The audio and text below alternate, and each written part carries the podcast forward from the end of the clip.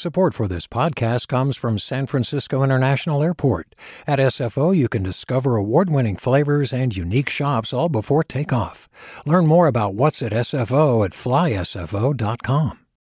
Hey, it's Avery Trufelman, host of Articles of Interest. And I've got to say, I've been a fan of KQED ever since I was a little kid and I would come out to San Francisco to visit my grandma. It was just what we'd always turn on every time we got in the car, every time we were making dinner and turning on the radio. It was always KQED.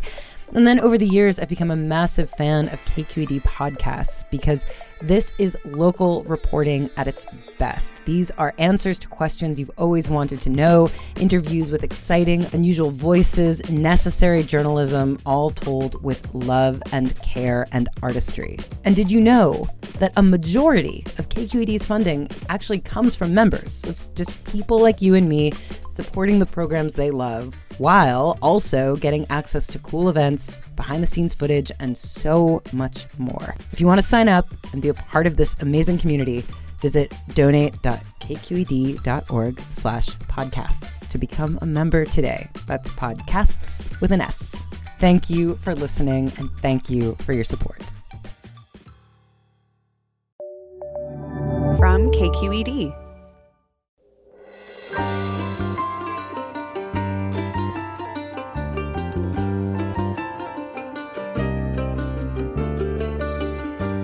Welcome to Forum. I'm Leslie McClurg.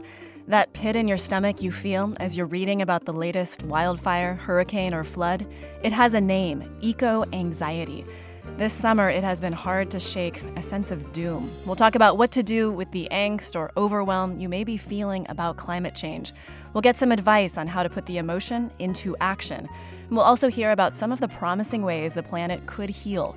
Our panel of guests will leave you hopeful. That's all next on Forum after this news.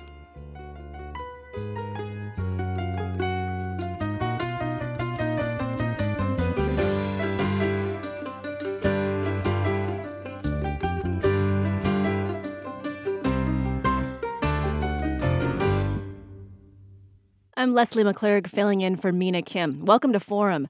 Communities socked in by smoke, heavy rain filling basement apartments, temperatures so hot, sea animals boiled in the ocean. Given this year of extreme weather, fire, and heat, it's no wonder that eco anxiety or climate dread have entered our vernacular. But they're more than just catchphrases. Climate induced anxiety is a real set of emotions that can require attention and treatment and for some, those emotions are luckily a call to action. This hour, we're talking about climate anxiety and the climate solutions it's helping to foster. We're joined by three great guests uh, Dr. Lisa Van Susteren, she's the founding member of the Climate Psychiatry Alliance, Paul Hawken, he's an environmentalist, entrepreneur, and the author of the forthcoming book, Regeneration, which comes out on September 14th, and Bina Venkatraman, she's the editorial page editor for the Boston Globe and author of The Optimist Telescope thinking ahead in a reckless age. Thank you all so much for joining us. I'd love to just do a quick kind of roundtable. I'd love to know how each of you are feeling or making sense of kind of this this summer of doom in my opinion. I mean, I know there's been a lot of great things that have happened this summer, but it's been hard to watch the headlines and the videos and the footage from all of these disasters. Paul, how are you feeling? Uh, what a good question. Um, I'm a native Californian, fifth generation. So I used to um, live in the Sierra Nevadas when I was a teenager, and we fought fires. Um, it was what you did every summer, and they were very doable. You knew how to do it, and you know. And today, when I today this year and last year and the year before, but I mean, the fires now are so different, and and what's different is the dryness and the wind. Those two things together have created fires that we can't put out. And so I have to say, I feel a lot of grief. Um, when I try to explain to friends in Europe, I say that we were France and now we're going to become Spain in the sense that there's a, a regime change. You know, we're never going to go back to where we were. And um, one of the things that we've experienced this summer in the world is the hottest summer ever uh, in his recorded history. And it's difficult to also say that this will probably be the coldest summer we ever experience for the rest of our life. Whoa. What, what do you mean by that? Give me what, what do you mean by the coldest summer we will? Oh, you mean in terms of the emotion? No, because it's going to get hotter and hotter and hotter. The, oh, right. Yeah. I mean, that's just in the math. That's just in the projections. That's just the IPCC. I mean, we know that's true. Um, and so rather than seeing this as sort of, you know, a, a one of or, you know, a series of unlikely or, you know, events that you, you know that we don't want to see happen again you know the fact is it's going to get warmer and warmer and warmer and um, for at least 30 35 years. And so we have to be prepared for that. So eco, eco anxiety it makes total sense given where we are. This last i'm actually from lake tahoe and so this fire now the Caldor fire in in tahoe i just you know i watch the headlines or i watch the footage and it's almost this overwhelming sense of grief. Like I don't really know what to do with it, which is what we're going to talk about this hour. But Lisa, I'm curious, you know, have you been personally hit by any of these disasters or, or how are you making sense of this summer? Well, uh, first of all, it's wonderful to be with you all. And it, it gave me sort of a smile to have somebody, as a psychiatrist, to have somebody ask me how I was feeling about something. um, but I'll say that uh, this summer, the, the highs have been higher and the lows have been lower. And it's been characteristic of me over these years, uh, which is now about two decades of battling with climate awareness, to have a, a very moody sort of disposition and to try to keep it from uh, from other people because you don't want to infect them. On the other hand, you want them to be more aware. And I say higher highs, lower lows because uh, the, and I'll start first of all with the obvious, which is that my God, we're breaking records uh, in terms of temperature by as many as 10 degrees. Our averages are 25 to 50 above normal. We, uh, we're literally cooking ourselves to death. And um, as a psychiatrist, you know, my job is to get people to be aware of their dangerous behaviors and to change them in time, both for themselves, of course, for their families, and for their communities. And sometimes, as hard as you work, it feels so paltry compared to the problem. But, and this is when I get in a good mood, when I look around there is just an explosion of interest in this topic. Now, certainly activists over the years have, uh, well, I won't say tilled the field because tilling fields is bad, uh, but they have prepared the fields so that people can uh, understand uh, this problem. Eh, but the reality is that Mother Nature has now boosted us into a new domain where she is telling us, you know, your denial is not going to work. So I am very excited when I see young people, uh, oh, so many of them doing studies in environmental science uh, people looking at how to improve and, and get communities to transition to renewable energy. Uh, when I look at policies that are now being discussed, and before used to talk about these things, I could shut a dinner party down just by bringing it up. and now people are talking about it. And you know, just as there are climate tip, uh, just as there are, yeah, climate tipping points, there are social tipping points when all of a sudden something happens faster than you ever could have imagined.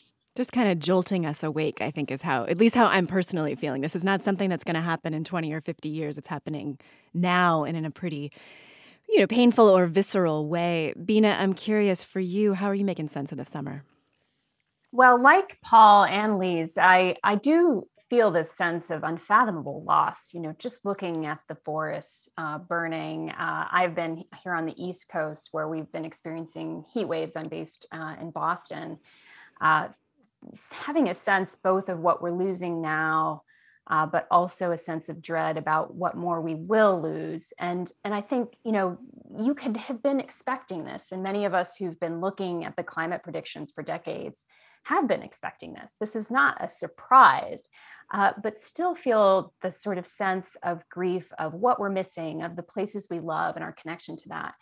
But I have to say that that's also been, um, to some degree, counterbalanced by um, a sense of, I guess, the precious precarity of the natural world and our relationship to it. I am an open water swimmer, and on some of the hottest days of this summer, I've been out in Walden Pond, where Henry David Thoreau famously went to live more deliberately in the 19th century. And there have been more swimmers there than in summers past. And part of that's, of course, the pandemic.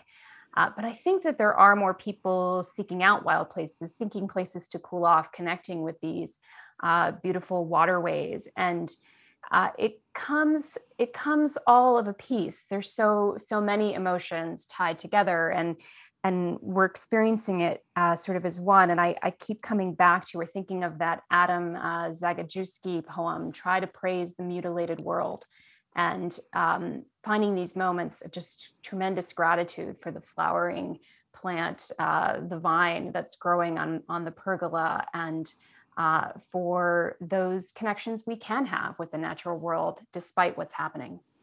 I have definitely noticed, you know, being here in San Francisco each day that it is you know a blue sky or my you know air filters tell me it's it's safe to breathe and I don't have the sense that I need to run that I'm grateful. Like there's a certain gratitude in the in the moments that the natural world is giving us that I kind of took for granted in the past but Lisa, I would love to get your kind of advice in a very different moment that I experienced. So last year, when the fires were just horrific at this time of year, my husband and my daughter and I, who was one at the time, we fled the city and, and drove towards what we thought would be cleaner air in Northern California. And as we were driving, we were going through, you know, really horrific smoke. We couldn't see the car in front of us.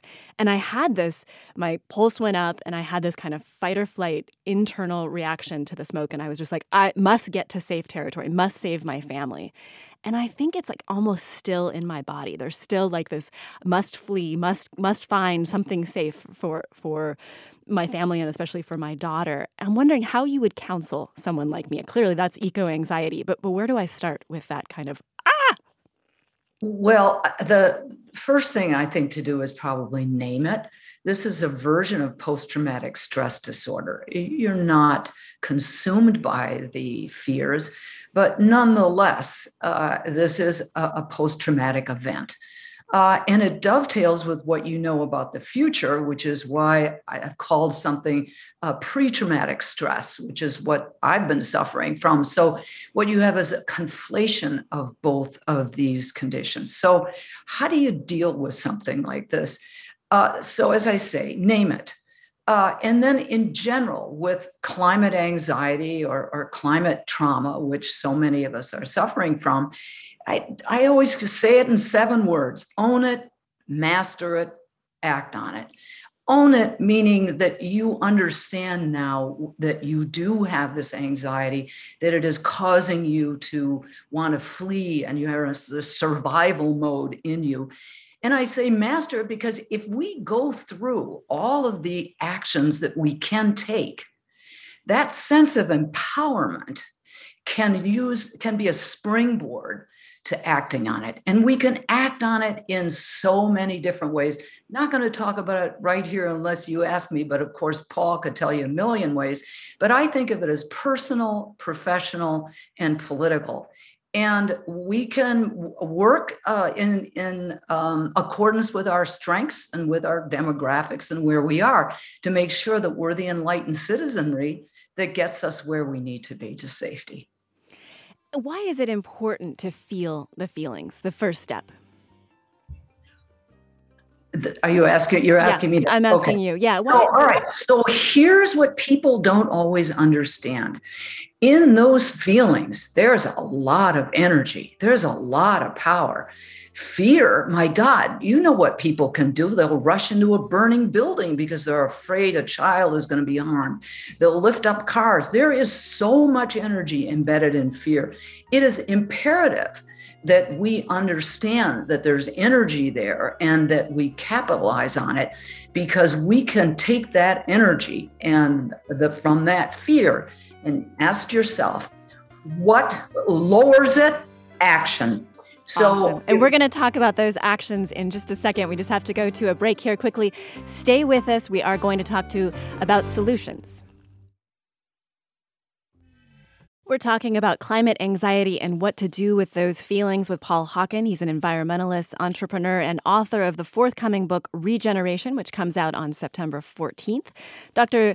Lisa Van Susteren, she's the founding member of the Climate Psychiatry Alliance, and Bina Venkatraman, she's the editorial page editor for the Boston Globe, and she's the author of The Optimist Telescope, Thinking Ahead in a Reckless Age. And we want to hear from you. How are you feeling about the state of climate change? What helps you stay positive? Have you funneled your anxiety into action? Tell us about it. Give us a call at 1 866 733 6786. That's 1 866 733 6786. And you can also get in touch on Twitter and Facebook. We're at KQED Forum. Or you can email your questions to forum at kqed.org. Well, before the break, Lisa pointed out that it's important to feel the feels, get to that grief, and then put that grief into action. So, Paul, I want to turn to you. Where does someone start? So they've they're ready. You know, we've I've I've dealt with my my smoke, you know, PTSD, and I'm ready to do something about the world. Where's the first place that you recommend someone starting? Yeah, it's a it's a question I get all the time. Or the, other variation of the question is what is the most important thing I can do? You know, what's the number one uh, you know action that I can take? And um, it's a great question. It's an understandable one. Probably the most important thing that people can do is actually um, discover where they live. People don't know where they are. I mean, it sounds so orthogonal, you know, uh, remote from the pressing, you know, crisis at hand.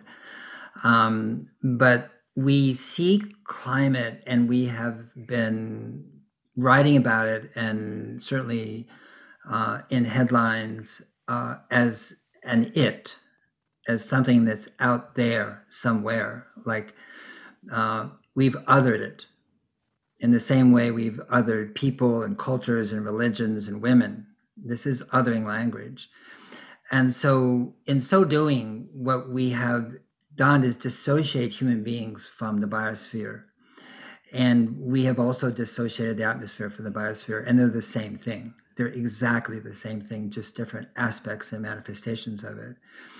And so when I say find out where you live, where you are, it means to really, the opposite of eco anxiety is ecophilia, okay? Which is to really find out the beauty, discover the beauty, the the the miracles, the mystery uh, of of of where you live. You know, Bina was talking about it going, you know, swimming at Walden Pond. You know, I mean, there you go, mm-hmm. and um, so we protect what we love, and it's it's it's so understandable. I mean, seventy percent of young people between fifteen and twenty five according to research that's been done by Clover Hogan and Force for Nature, all over in 50 countries, uh, experience eco anxiety. And it makes sense. I mean, they've inherited a world and then they're being told by baby boomers that they're the last generation and, you know, it's their job to save the fate of the earth. I mean, get out of here, you know? Mm-hmm. And so, I mean, wow. it could be as easy as sort of, you know, just getting, when you say get to know your landscape, I mean, get to know your landscape in the sense that fall in love with it so you care about saving it. That's, that's kind of the summary of what you're saying, correct?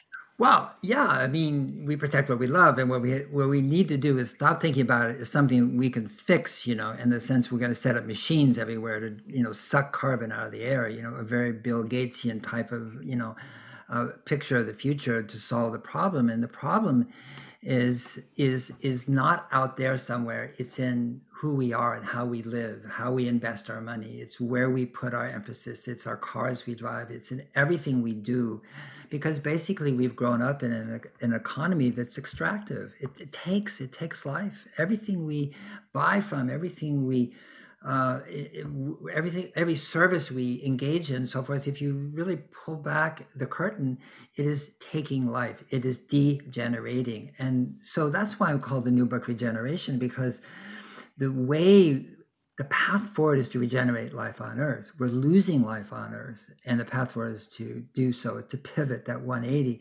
And I think what the aspect or the prospect, and Lisa talked about this, of acting because stress, anxiety, and stress, I mean, they're very related. They it always maps back to stress, anxiety, as Lisa well knows, and so forth. But stress is telling us to act and so forth. Mm.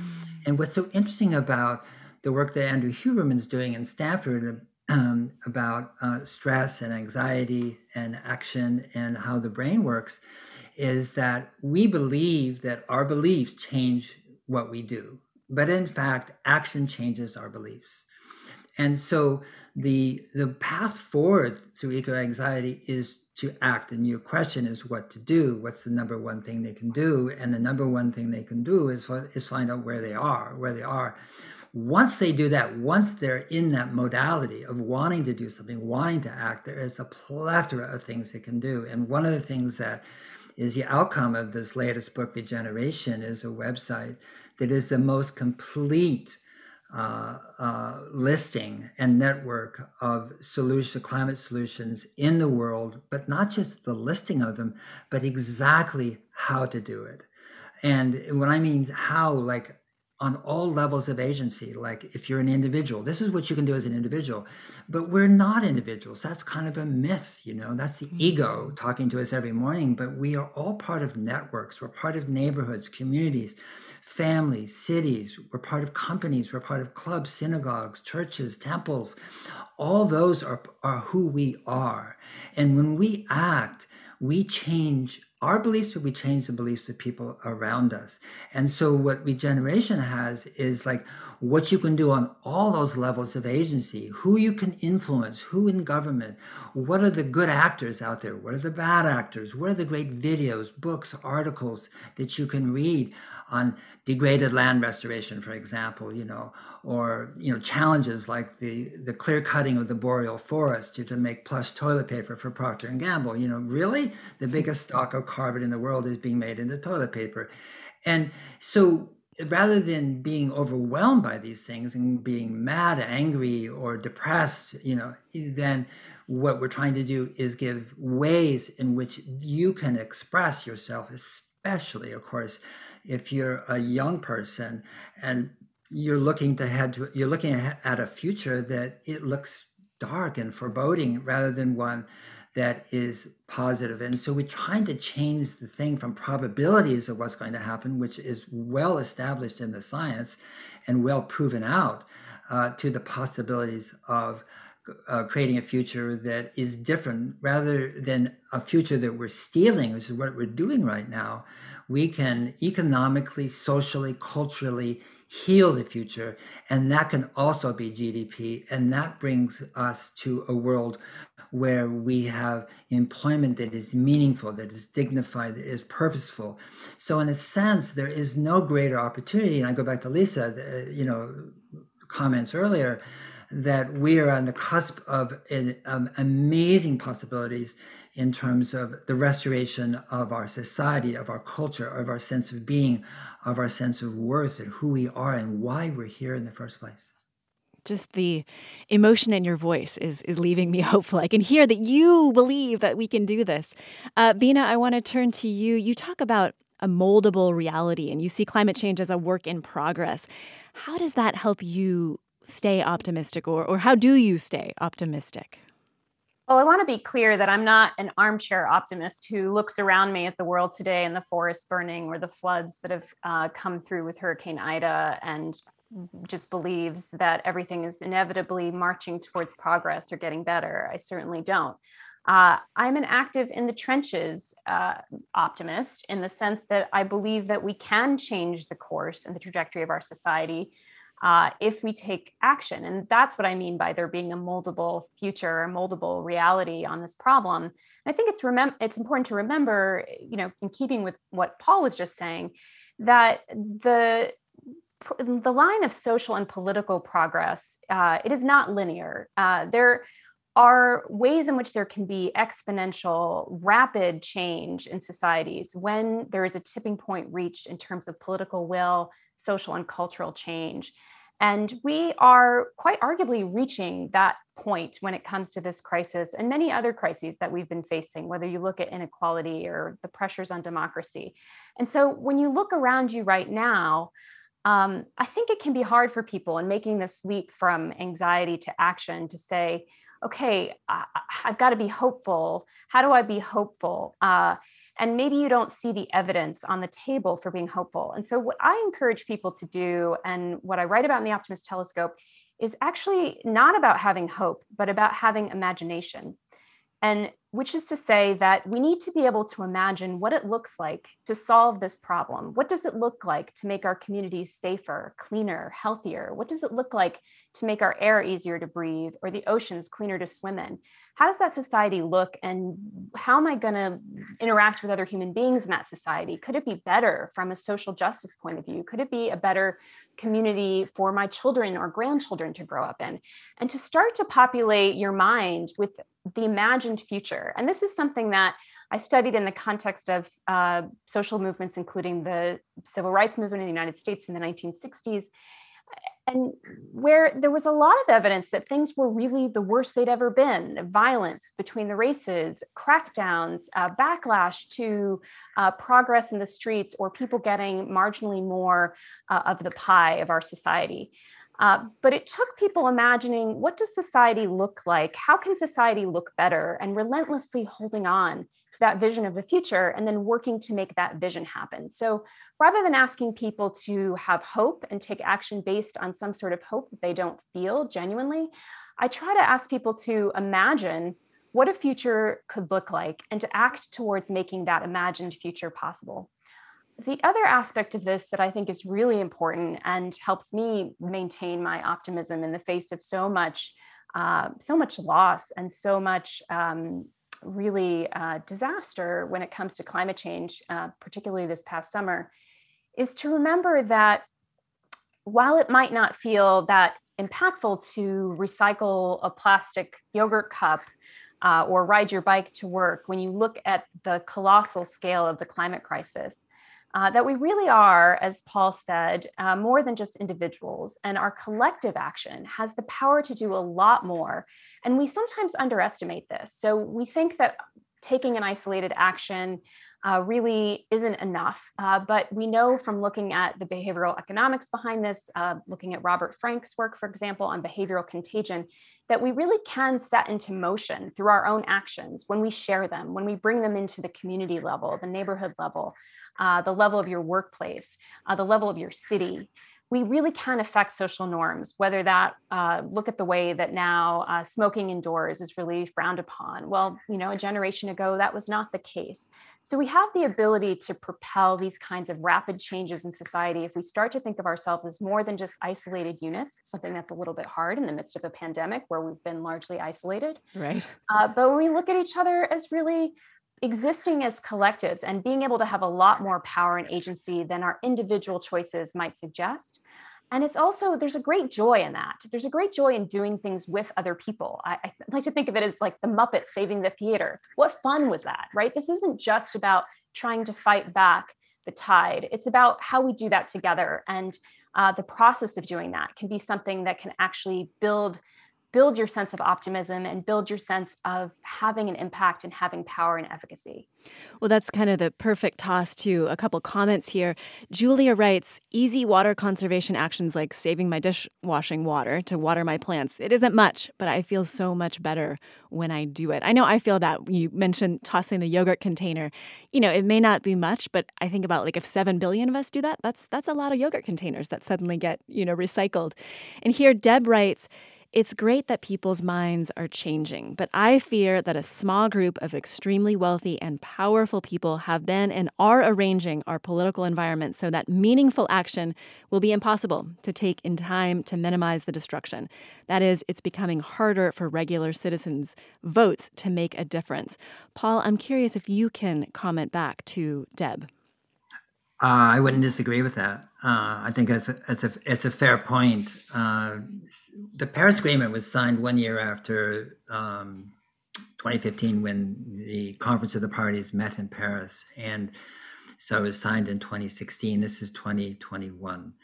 During that time, uh, the banking industry, led by uh, JP Morgan and Wells Fargo and Bank of America, uh, led, lent and invested um, uh, $3.6 trillion into fossil fuel, okay, coal, gas, and oil.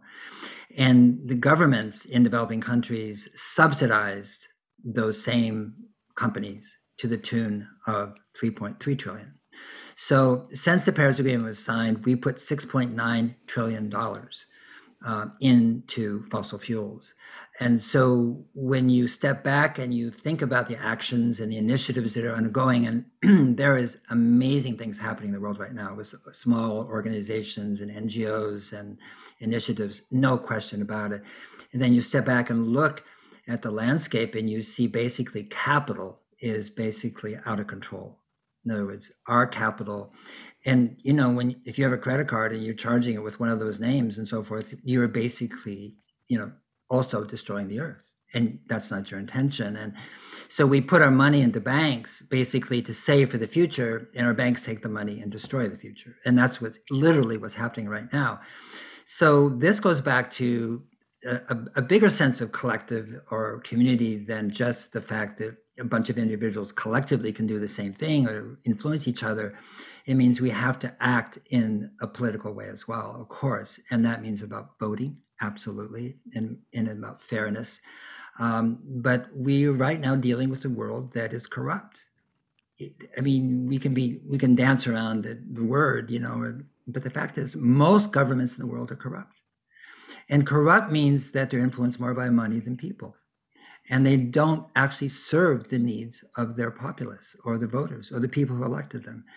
And so that will not change until you see that kind of tipping point that Bina talked about, um, where it becomes untenable for politics to act in the way it is right now, which is to um, take the mandate of people and then go serve their masters, which is capital, which is money, which is the flow of capital. And so it's a very, very big problem. But at the same time, it doesn't stall, it doesn't forestall us or prevent us from acting now. We have to act. We have to get louder so our politicians mm, and right. our leaders will actually listen to us. Let's go to a caller here.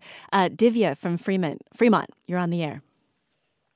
Hi, um, I just wanted to ask, um, as a parent, how you would uh, recommend us to uh, guide our children because uh, our children also are facing this anxiety. They read a lot of the news online. Um, my daughter reading about the fires close to South Lake Tahoe, where she often skis and uh, we go on holidays, was weeping. And uh, I just didn't know, uh, as a parent, how it is that I can advise her on how she can help or, uh, or contribute uh, to.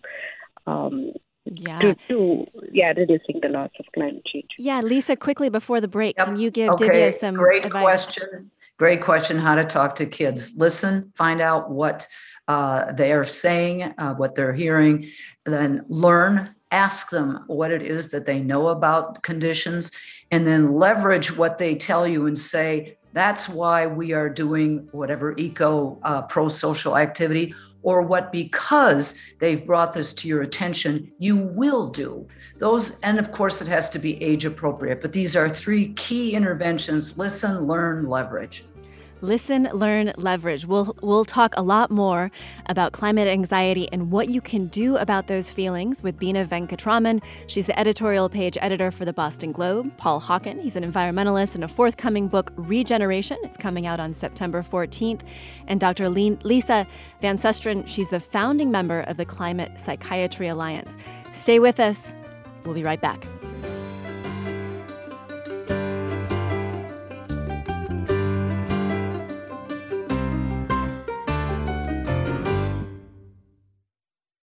We're talking about climate anxiety or eco anxiety and what you can do with those feelings. And now we're joined with Dr. Kritee. She's the founder of Boundless in Motion. It's a nonprofit that uses Zen meditation to cope with climate grief.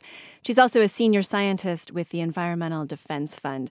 So, Dr. Kritee, I would love to hear from you because I personally have noticed a pretty deep desire to connect with something kind of larger than myself recently. I'm not traditionally religious, but I find myself looking beyond myself and definitely beyond humanity for some kind of direction in this moment. So, tell us how can a spiritual practice or, or meditation be helpful right now? Thank you so much, Leslie. That's a very deep, wonderful question. Uh, and you put it beautifully. We feel, I feel as a climate scientist, as a human being, lost in these times, right? These fires and floods and people, beloved people getting hurt. Uh, we need, uh, I, I wouldn't have used this word if you hadn't posed the question the way you posed it. We need the mystery, the universe, the gods, the angels to support us, right? To the extent we think there is a realm like that which can hear our cries, uh, we need to tap into that force. And in Buddhism, which is my root tradition now, I was born in a Hindu family, but I've been practicing Buddhism. I'm a priest in Buddhist tradition of Zen. Uh, there is there is this deep uh, the, the framework is that there is something deeper than our human small egotistical selves that that might be rooting for us actually right mm-hmm. and how do you tap into it how do we get beyond our own fight flight and freeze reactions to these calamities right when fires and droughts happen anxiety rises uh, you can have the PTSD response that Lise was talking about. And one step, of course, is that we get together with uh, skillful therapists like Lise and others. We can create a safe container. We begin to see we are in fight and flight, and we release our anxieties, our stresses, our traumas as grief, right? Tears and movements and sounds, they help us release this. So that's just the human level of dealing with climate anxiety or climate grief. But what you are asking here is how do we tap into the subconscious and the unconscious, what Carl Jung talked about, right? Where the great mystics of the world talked about. If we if we can surrender our human responses enough, deeply enough, and tap into the mystery, what can happen? Uh, I hope it makes some sense. I can go more. no, I think that's I think that's beautiful. Like it's just, yeah, I think that's what I'm looking for. I'm looking for some way to find some kind of energy beyond myself in this plane to kind of fuel fuel me forward. I, I'm curious, how does your meditation? I mean, you're also a scientist, so how does your meditation practice help you as a scientist? How do you bring it back down to earth? Well, so I work with some of the poorest farmers in India, right? Uh, the the food belt in Asia, and I see them suffering uh, impacts of droughts and floods, and I can see the future. The data tells us clearly. If I was not doing my meditation and my own grief work, I'm also a grief ritual leader for the communities. I'm trained with Joanna Macy and my grief ritual teacher uh, the unassuming Beth Garrigues. If I did not do both of those things, I would have quit my job by now. Mm-hmm. It is so depressing, right? Uh, several of my colleagues have panic attacks at night. Just last week, one of my dearest friends left her work. It was like, I can no longer take the news. I can no longer be dealing with climate crisis all the time. When I meditate, when I do my grief work, it is like unloading my nervous system. I unload my nervous system of my own fight, flight, and freeze responses. I can rest. I can rest in a deeper place, and there is creativity and courage there. I've gotten some of my best ideas about climate science while being on the meditation cushion, right? Not always. Not every meditation session is like, whoa, you know. Here, I'm going to solve the problem. Right? But but the clarity but the clarity i can keep going. I got something bigger than my small human egotistical mind to support me. And that is unmistakable right Absolutely. I mean, I've done some work with Joanne Macy as well. And what surprised me by doing a weekend with her, so this was, you know, we're all in a big conference hall and we're processing. She takes you kind of on all these kind of rituals and activities to process this grief, is I was struck by how much grief I was carrying. I had no idea how many tears I was going to going to shed that weekend about the climate. You know, it's not in the my front consciousness most of the time. So I'm curious, can you kind of describe what what am I talking about here? What is a climate grief circle and, and what happens there? So I'll, I'll, I'll say what happens there. First, first thing, which is what also happens in a good skilled psychotherapist office, is you go and you want to feel safe. Any com- if you do it one on one or you do it as a community, you create a container where people feel safe. It's like you're not going to be attacked for being vulnerable and showing your emotions. After the trust building part of these circles, that's when you can begin to speak your truth. And a typical ritual that I lead is literally you can translate it as speaking our truth circle, right? Or I in brief call it grief circle because I see grief as an underlying emotion behind our anger and our fear and our confusion. Is it either grief of things already that that have already happened or anticipatory grief? What happens then is that you create you you invite people one by one to come into the middle of the sharing circle. And there are these ritual objects in the middle one symbolizing grief one symbolizing anger fear and a sense of being lost.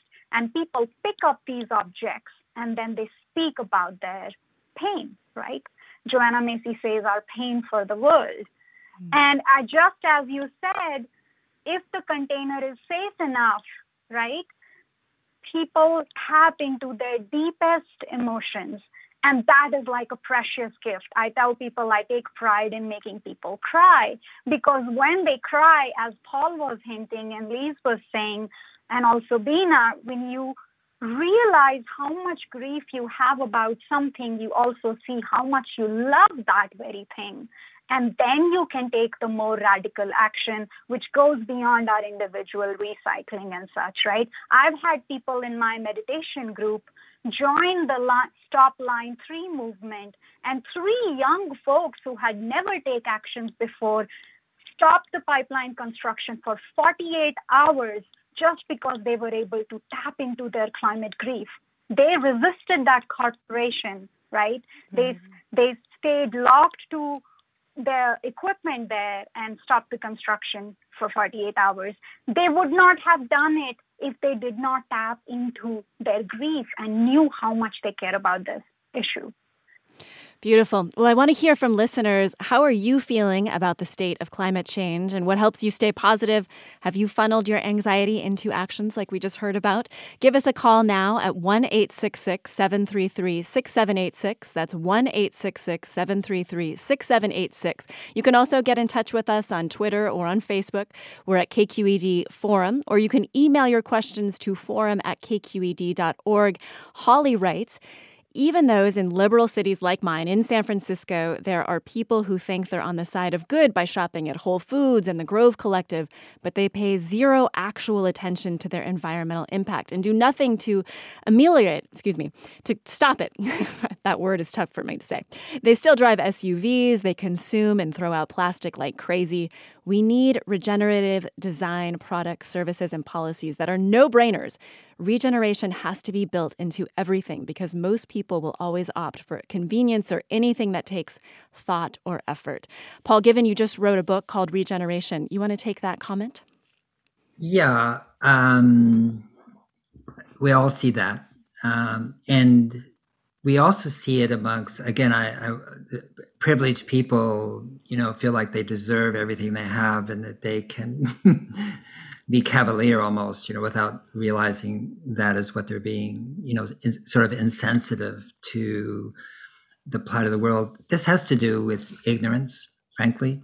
I mean they don't understand. They don't see their place. They don't see the connection. They don't see how everything is connected, you know, which is like a cliche, but it's absolutely true.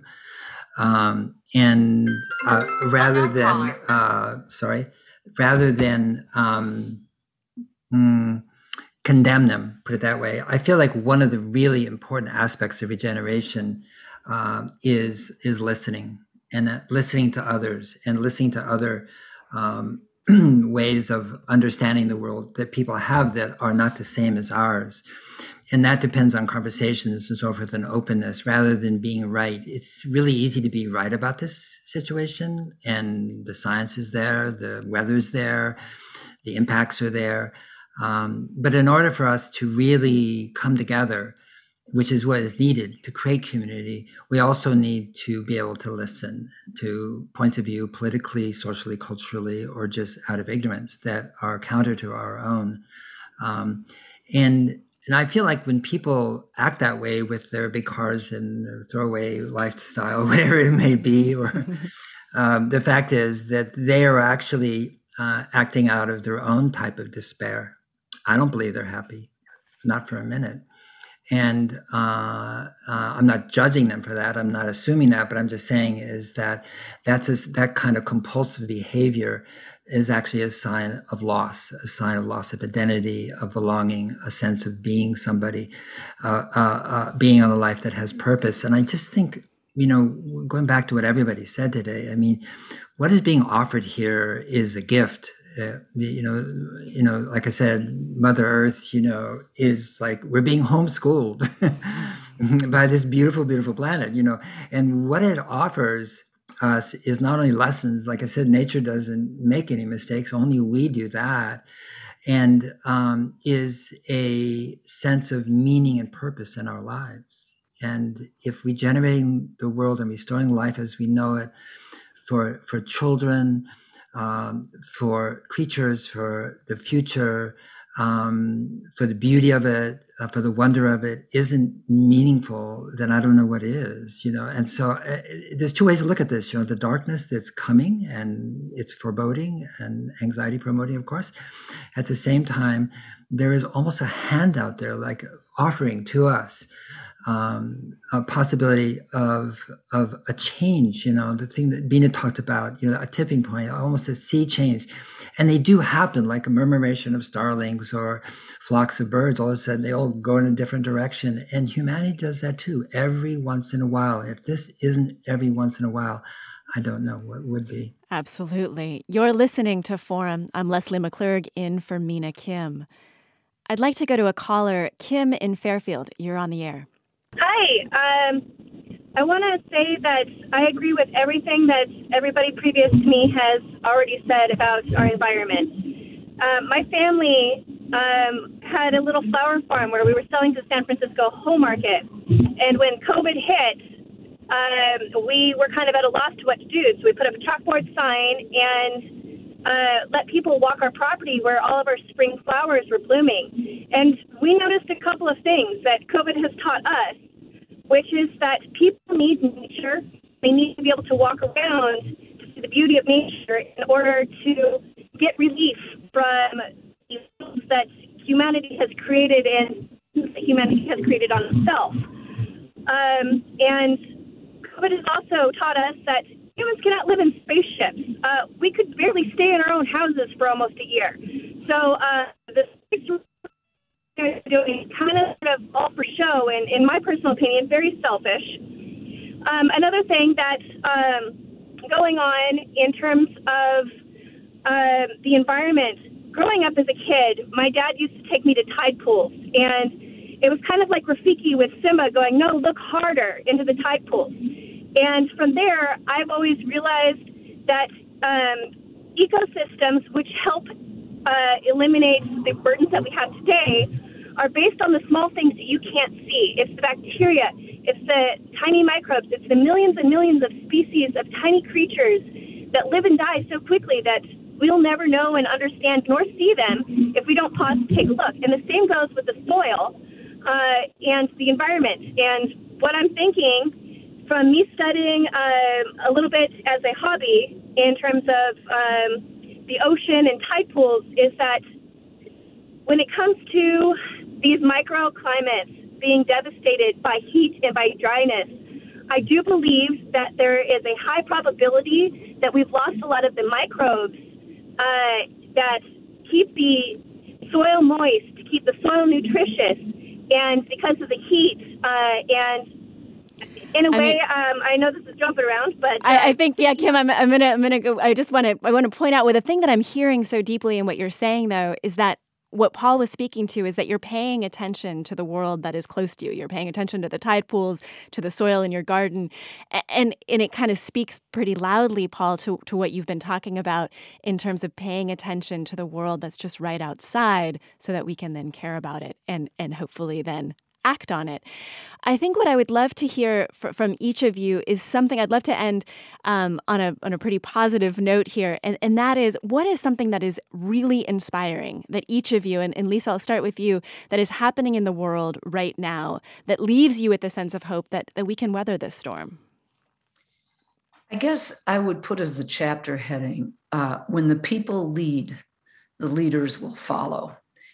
So if we do what we are supposed to do, and it isn't to downplay what corporations, a few, a handful, especially fossil fuel corporations, are doing to us, but I do believe that if we are active personally, professionally, wherever we find ourselves, and politically, that we will have the kind of leadership, and that may include that we end gerrymandering and that we stop this uh, corrupt practice of quid pro quos for votes uh, that when we do that, we will have the kind of leadership so that we will have the policies that restore uh, our connection, our interconnection with nature, recognizing that we are products of nature and that we have been sort of like teenagers breaking all the rules uh, and expecting a different outcome, that we see in what ways our reconnection, restoration to all of the bounty of nature will uh, allow us to return to a safe path. And seeing how many people are doing that is what restores or, or gives me optimism. Beautiful, Lisa. I just want to give everyone, uh, we have about 30 seconds for each person. So, Kritee, uh, what gives you hope right now? These young people who, in my view, are creating islands of sanity in a sea of chaos. Uh, and I see that in two ways. One is how actively they are resisting the structures that are entrenched in fossil fuel neoliberal capitalism. And number two, how they are building the alternatives where you are able to work with what Paul said place based networks and communities and small teams of people who get each other, who get each other's grief, and are just taking radical actions that match the scale of what is needed, right? Okay. Maybe one sentence to Paul and one sentence to Bina. Paul. Uh, this is a poly crisis, and what gives me hope is the polylateral non state actors all around the world that are coming together. And we see this in the Red Cross and Doctors Without Borders, Landmines Treaty, and we're seeing the climate movement become the biggest movement in the history of humanity. Bina? I'm inspired by intergenerational action and intergenerational collaboration from young people working on city councils to the old becoming better ancestors. You've been listening to Forum. I'm Leslie McClurg in for Mina Kim. Thank you so much for listening. Have a great day. Funds for the production of Forum are provided by the members of KQED Public Radio, the Germanacos Foundation, and the Generosity Foundation, and the Bernard Osher Foundation, supporting higher education and the arts.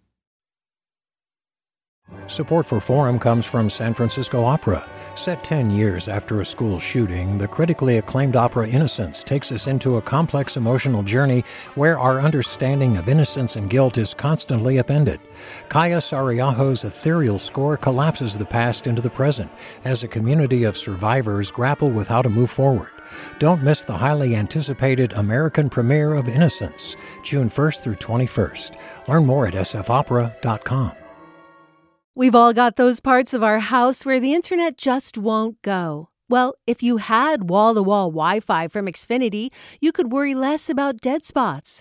Because with wall to wall Wi Fi from Xfinity, you get fast speeds, reliable connection in every room, and power for all of your devices, even when everyone's online. That's wall to wall Wi Fi only with Xfinity. Restrictions apply, not available in all areas, actual speeds vary all over the country. We need to improve reading in Wisconsin. Schools are changing the way they teach reading. I'm calling for a renewed focus on literacy. We have gotten this wrong in New York and all across the nation. And it's happening because of a podcast. I think your podcast has changed my life. And I'm going to share this podcast with everyone I meet. Sold a Story investigates how teaching kids to read went wrong. New episodes of Sold a Story are available now.